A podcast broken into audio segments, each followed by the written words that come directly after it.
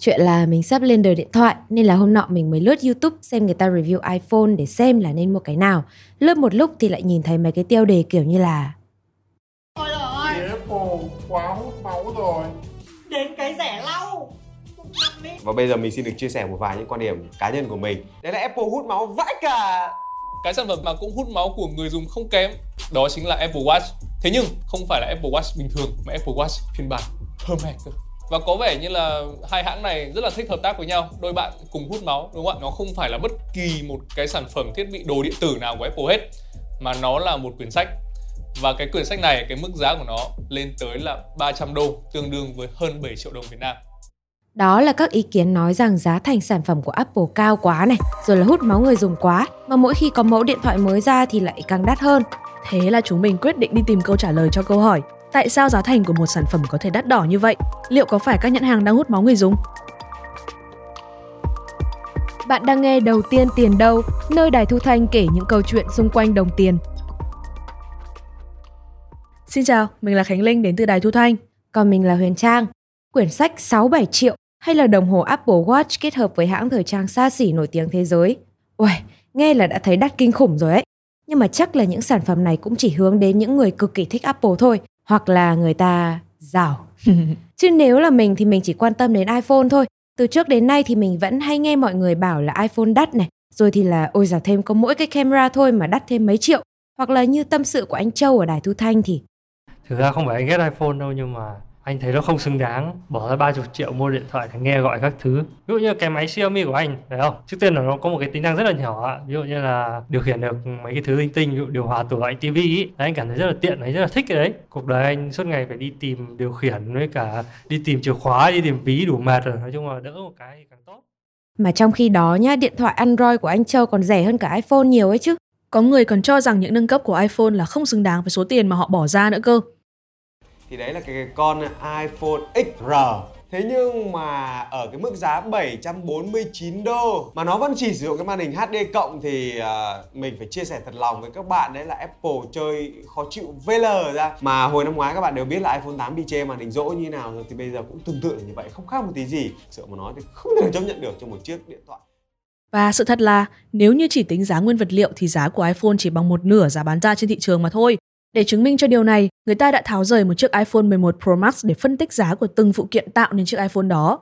So let's look at the breakdown for the iPhone 11 Pro Max. Với chiếc iPhone 11 Pro Max, đầu tiên chúng ta sẽ nhìn vào màn hình, nó có giá 66 đô la Mỹ. Tiếp theo là pin có giá hơn 10 đô la. Tiếp đến chúng ta có phần camera là phần nổi bật nhất của mẫu điện thoại này và nó có giá 73 đô 50. Sau đó chúng ta có bộ xử lý, modem và bộ nhớ, tổng tất cả là 159 đô la. Và những bộ phận khác từ cảm ứng cho đến những phụ kiện hỗ trợ có tổng giá trị 181 đô la.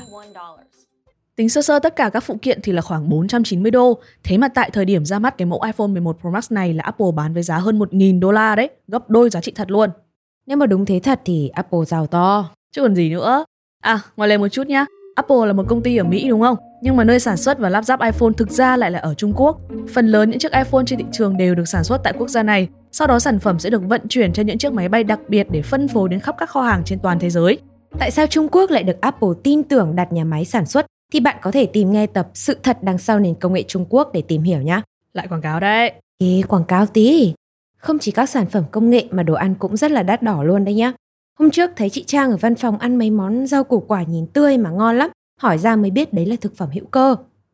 Hôm nay có rau chân vịt, bơ, đắk lắc, hữu cơ. Ui, đắt quá nhưng mà thỉnh thoảng người ta mắc thôi em ạ. Thực phẩm hữu cơ mà bạn Trang nói đến chính là những thực phẩm được nuôi trồng và sản xuất mà không sử dụng thuốc trừ sâu này, không phân bón hóa học hay là chất bảo quản gì đấy. Chính vì thế mà giá của thực phẩm hữu cơ thường đắt hơn đồ ăn bình thường đấy. Nhưng mà nói chung là mấy thứ đấy chị nghĩ là vào siêu thị cho nó an toàn ấy. Em thấy mua ngoài chợ có mấy nghìn rẻ hơn bao nhiêu? Không, nó bằng nửa ấy. Kia người ta kiểu kiểm định chất lượng từ khâu nuôi trồng, từ khâu chuẩn bị, rồi đóng gói các thứ sạch sẽ, chất lượng này, chất lượng kia. Nghe thì cũng hợp lý đấy, nhưng mà chưa thuyết phục lắm. Tại sao lại phải mua đồ hữu cơ đắt đỏ trong khi ra chợ mua bó rau có mấy nghìn mà người ta cũng trồng rau sạch ở quê ấy chứ? Ừ thì cứ cho là quy trình sản xuất an toàn hơn này, à, sạch hơn thực phẩm bình thường, cơ mà không đến nỗi là đắt thế đâu. Thế nên là sau một hồi giải thích thì chị Trang vẫn chưa thể thuyết phục được tôi các bạn ạ. Ừ, nhưng mà phải công nhận là cứ cái gì liên quan đến xanh này, sạch rồi bảo vệ môi trường là lại có giá đắt hơn sản phẩm bình thường nhá. Mà nhắc đến bảo vệ môi trường và năng lượng sạch thì Việt Nam mình cũng có một hãng sản xuất xe điện được cho là khá đắt đỏ. Thương hiệu này có tên là Datbuy. À, biết hãng xe máy điện này rồi. Có đợt có xuất hiện trên chương trình Shark Tank Việt Nam đấy.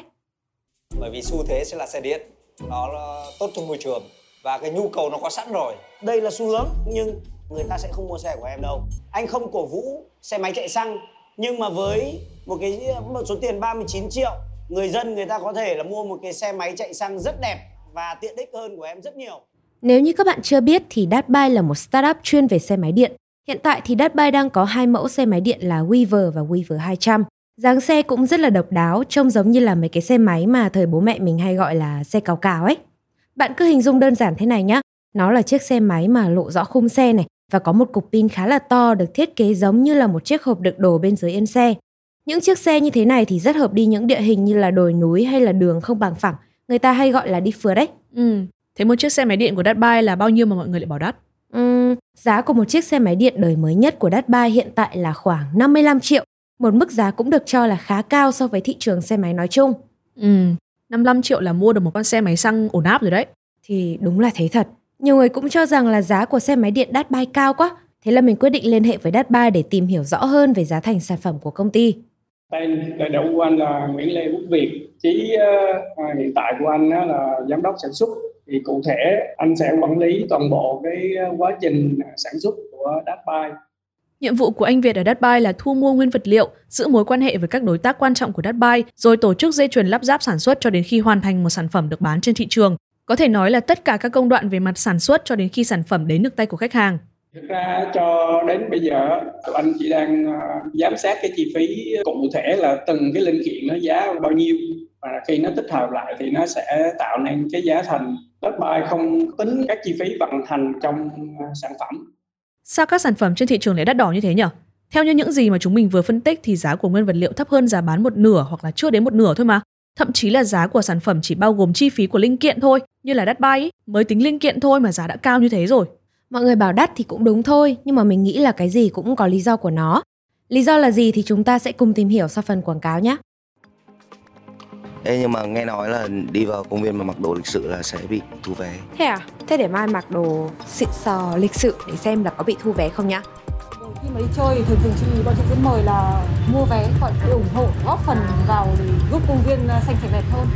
Ờ, có sổ đỏ đây không? Bởi các bạn ngồi cửa đây biết hết bác này, ông bảo vệ, ông nào thì biết rồi. Theo ý kiến của mình á, thì mình nghĩ là cái khoản tiền đấy là nên để cho cái người quản lý ở đây đi hơn bởi vì họ cái lương của họ mình nghĩ là cũng ít những công viên công cộng thường hoạt động như thế nào, nguồn vốn từ đâu, tại sao vào thể dục không bị thu phí còn vào chơi lại bị thu phí? Nếu như vậy thì có đảm bảo công bằng cho những người đến công viên hay không? Tất cả sẽ có trong Đầu tiên tiền đâu, nơi Đài Thu Thanh kể những câu chuyện xung quanh đồng tiền. Cùng đón nghe Đầu tiên tiền đâu trên Spotify, Google Apple Podcast hoặc trải nghiệm ứng dụng Đài Thu Thanh của chúng mình nhé. Giá của một sản phẩm không chỉ là ở phần vật liệu hay là chất liệu tạo nên sản phẩm, mà nó còn là những yếu tố khác nữa. Yếu tố đầu tiên khi đưa một sản phẩm mới ra thị trường chính là khâu nghiên cứu và phát triển sản phẩm. Các bạn trẻ có lẽ đã biết đến cụm từ này trong tiếng Anh gọi là R&D. R&D là viết tắt của cụm từ Research and Development và như Trang vừa nói thì nó có nghĩa là nghiên cứu và phát triển sản phẩm. Quá trình này bao gồm việc đầu tư và tiến hành nghiên cứu sản phẩm của doanh nghiệp. Công tác nghiên cứu và phát triển này cũng nhằm cải tiến sản phẩm với những tính năng tốt hơn để đáp ứng cho nhu cầu của người tiêu dùng. Ở Datbuy cũng có bộ phận R&D để nghiên cứu và phát triển sản phẩm. Theo anh Việt, giám đốc sản xuất của Datbuy, team kỹ sư là chuyên về về cơ khí sẽ giải quyết các vấn đề à, liên quan đến cơ khí của xe như khung sườn xe vành vân vân. Một team kỹ sư là chuyên về à, hardware về, về linh kiện điện tử đó đó. Rồi còn có một nhóm chuyên về phần mềm tức là những cái lập trình để có thể điều khiển được xe máy điện. Và một nhóm nữa còn chuyên về thiết kế kiểu dáng của xe nữa cơ em có thể thấy là chiếc xe Weaver cái kiểu dáng của nó rất là đặc biệt. Thì tất cả những cái việc đó từ kiểu dáng từ các linh kiện đó Datbuy phải có đội ngũ nghiên cứu và thiết kế cho nó. Và hiện tại với Datbuy thì R&D đang là khâu tốn nhiều chi phí nhất. Hiện tại tụi anh làm chủ được hai cái linh kiện quan trọng là về pin và controller cái bộ điều khiển của xe. Thì đây là hai cái truyền mà Datbuy phải đầu tư thiết bị tốn kém nhất bạn cũng biết đấy, cái gì mà đã là độc quyền này, tự sản xuất và làm chủ được thì chắc chắn là giá thành cũng sẽ rất là cao. mà Đắt Buy lại còn làm chủ được hai bộ phận gần như là quan trọng nhất rồi, nên là giá xe đắt cũng là điều dễ hiểu. Cũng giống như là Apple ấy, người ta thường hay nhắc đến cụm từ đó là hệ sinh thái của Apple. Bởi vì Apple sử dụng hệ điều hành riêng và chỉ có những sản phẩm của Apple mới sử dụng được ấy. Ví dụ đơn giản nhá, mình chỉ có thể chia sẻ ảnh qua AirDrop, gọi là Bluetooth ấy, trong một chiếc iPhone khác chứ không thể chia sẻ cho người dùng máy Android được.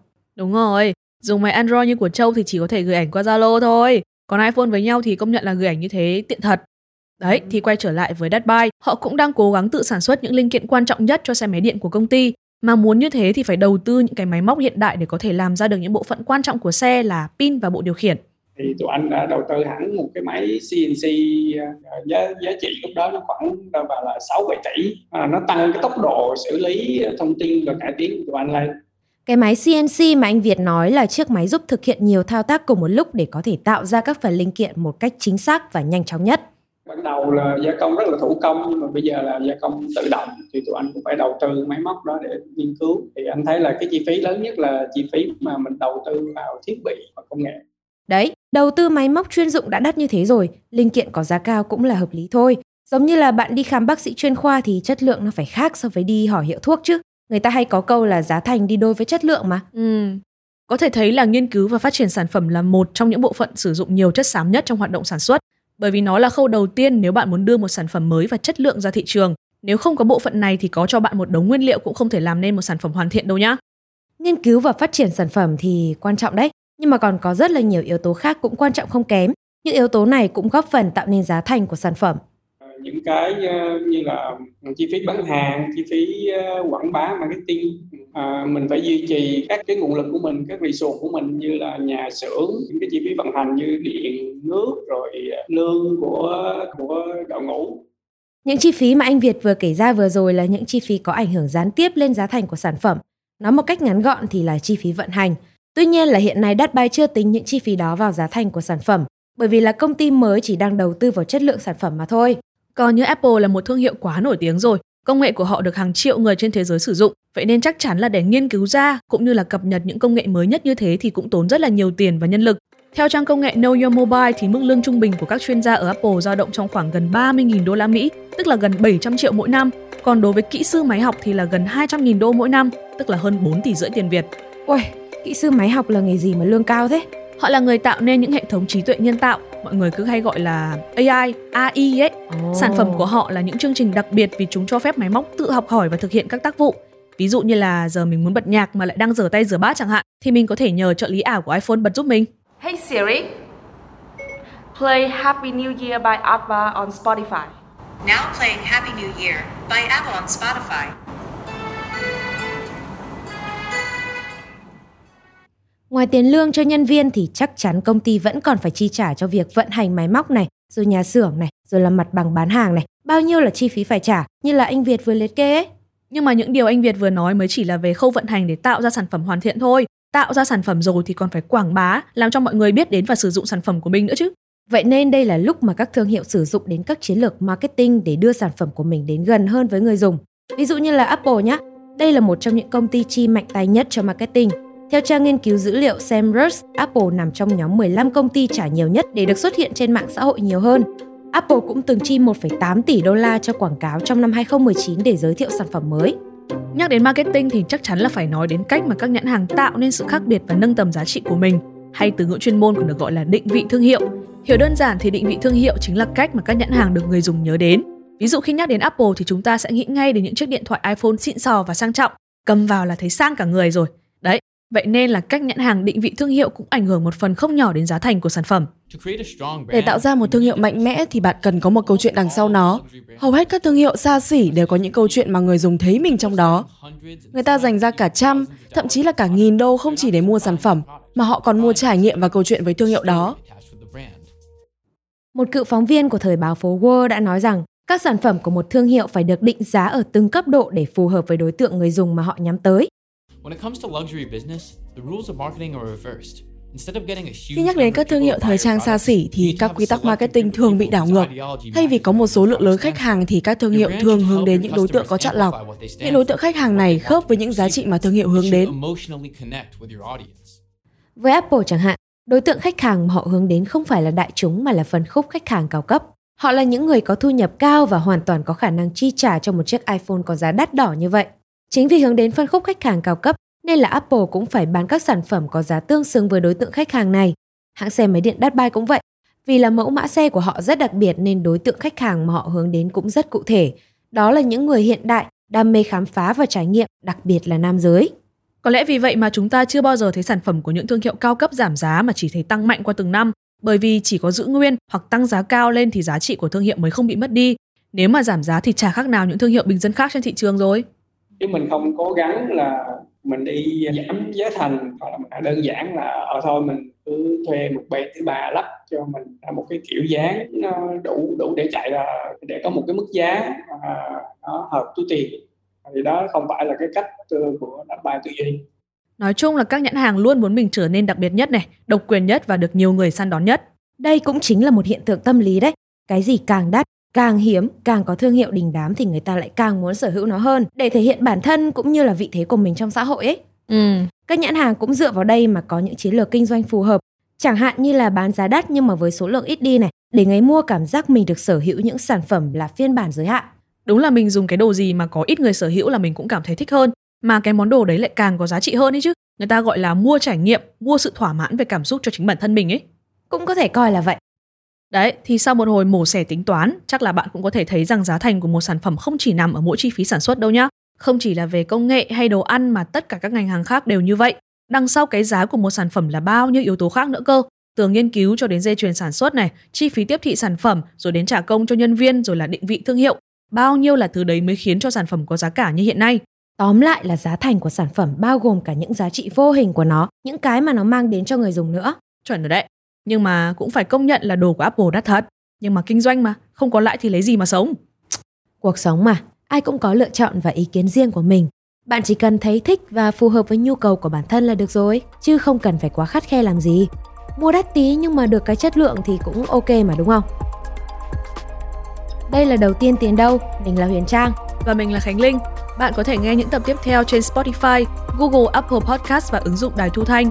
Nếu bạn có câu hỏi về đồng tiền hay kinh tế nói chung, hãy email đến đầu tiên tiền đâu a còng đài thu thanh.vn và đừng quên để lại bình luận ở link trên phần mô tả nhé.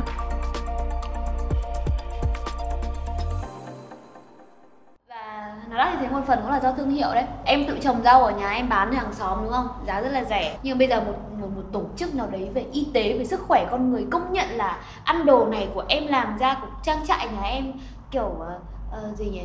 Uh, làm sạch máu con em thông minh hơn. Ui rồi nó chỉ đắt 10 lần à? Với cả là nghe cái mác hữu cơ này nghe cái mác là rau sạch các thứ thì nó đã đắt hơn hơn, rồi. Đôi khi còn là niềm tin vào sản phẩm nữa em. Kiểu sợ hàng xuất xứ từ cái này từ cái kia. Trông nó gọn gàng sạch sẽ đẹp đẽ xanh tươi. Đấy mình cứ thế là mình quát thôi. quát thôi. Múc. Ơ mệt ơ mệt. Ơ mệt ơ mess. Ơ mệt ơ mệt khó vãi. Chọn cái khác được không? Nội dung của tập này được tham khảo từ báo VN Express, CNBC, trang công nghệ TechWorld và một số nguồn thông tin khác. Biên tập bởi Huyền Trang, chịu trách nhiệm nội dung Khánh Linh. Để tham khảo chi tiết, bạn có thể xem qua phần mô tả nhé.